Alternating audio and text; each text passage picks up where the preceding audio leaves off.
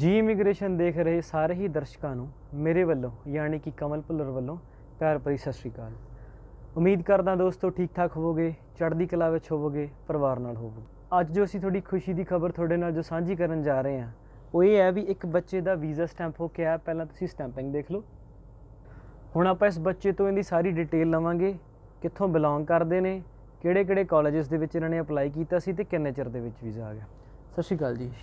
ਕੀ ਨਾਮ ਰਾਜੀ ਤੁਹਾਡਾ ਮੇਰਾ ਨਾਮ ਮੈਗਦੀਪ ਗਰੇਵਾਲਾ ਜੀ ਮਹਿਕਦੀ ਗਰੇਗਾ ਕਿੱਥੋਂ ਬਿਲੋਂਗ ਕਰਦੇ ਹੋ ਤੁਸੀਂ ਜੀ ਮੈਂ ਬਠਿੰਡਾ ਜ਼ਿਲ੍ਹਾ ਤੇ ਆਪਣਾ ਰਾਜਗੜ੍ਹ ਕੁੱਬੇ ਪਿੰਡ ਹੈ ਜੀ ਮੇਰਾ ਰਾਜਗੜ੍ਹ ਕੁੱਬੇ ਪਿੰਡ ਠੀਕ ਹੈ ਜੀ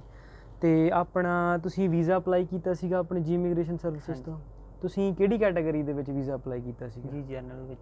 ਤੇ- ਐਸਡੀਐਸ ਕੈਟਾਗਰੀ ਦੇ ਹਾਂਜੀ, ਵਿੱਚ ਜੀ। ਠੀਕ ਹੈ ਜੀ ਤੇ ਤੁਹਾਡੇ ਆਇਲਸ ਦੇ ਵਿੱਚ ਕਿੰਨੇ ਬੈਂਡ ਸੀਗੇ ਜੀ ਮੇਰੇ ਓਵਰਆਲ ਤਾਂ 6 ਬਣਦੇ ਸੀਗੇ ਜੀ ਤੇ ਮੇਰੇ ਲਿਸਨਿੰਗ ਵਿੱਚੋਂ 6.5 ਸੀਗੀ 6.5 ਸੀ ਓਵਰਆਲ 6 ਬੈਂਡ ਸੀਗੇ ਤੇ ਤੁਸੀਂ ਕਿੱਥੇ ਅਪਲਾਈ ਕੀਤਾ ਸੀ ਕਿਹੜੀ ਕੰਟਰੀ ਦਾ ਜੀ ਮੈਂ ਕੈਨੇਡਾ ਨੂੰ ਅਪਲਾਈ ਕੀਤਾ ਜੀ ਤੇ ਠੀਕ। ਟੋਰਾਂਟੋ ਸ਼ਹਿਰ ਵਿੱਚ ਜੀ ਟੋਰਾਂਟੋ ਆਪਣਾ- ਸ਼ਹਿਰ ਵਿੱਚ ਹਾਂਜੀ। ਕਾਲਜ ਕਿਹੜਾ ਸੀ ਤੁਹਾਡਾ ਜੀ ਜੀ ਮੇਰਾ ਨਾਇਗਰਾ ਕਾਲਜ ਹੈ ਟੋਰਾਂਟੋ ਜੀ ਨਾਇਗਰਾ ਕਾਲਜ ਟੋਰਾਂਟੋ ਤੇ ਤੁਹਾਡਾ ਕੋਰਸ ਕਿਹੜਾ ਸੀਗਾ ਜੀ ਤੇ ਇਨਟੇਕ ਕਿਹੜਾ ਸੀਗਾ ਜੀ ਮੇਰਾ ਕੋਰਸ ਬਿਜ਼ਨਸ ਜਰਨਲ ਸੀਗਾ ਜੀ ਠੀਕ ਹੈ ਜੀ ਤੇ ਸਰ ਨੇ ਮੈਨੂੰ ਗਾਈਡ ਕੀਤਾ ਸੀਗਾ ਇਹ ਮੇਰੇ ਲਈ ਫਿਊਚਰ ਲਈ ਬਹੁਤ ਚੰਗਾ ਰਹੂਗਾ ਠੀਕ ਹੈ ਜੀ ਠੀਕ ਹੈ ਤੇ ਤੁਹਾਡਾ ਵੀਜ਼ਾ ਕਿੰਨੇ ਚਿਰ ਦੇ ਵਿੱਚ ਵਿੱਚ ਆ ਗਿਆ ਜੀ ਜੀ ਅਪਰੋਕਸੀਮੇਟਲੀ ਮੇਰਾ 80 ਕੁ ਦਿਨਾਂ ਵਿੱਚ ਆ ਗਿਆ ਸੀਗਾ ਜੀ ਵੀਜ਼ਾ 80 ਕੁ ਦਿਨਾਂ ਦੇ ਵਿੱਚ ਵਿੱਚ ਠੀਕ ਹੈ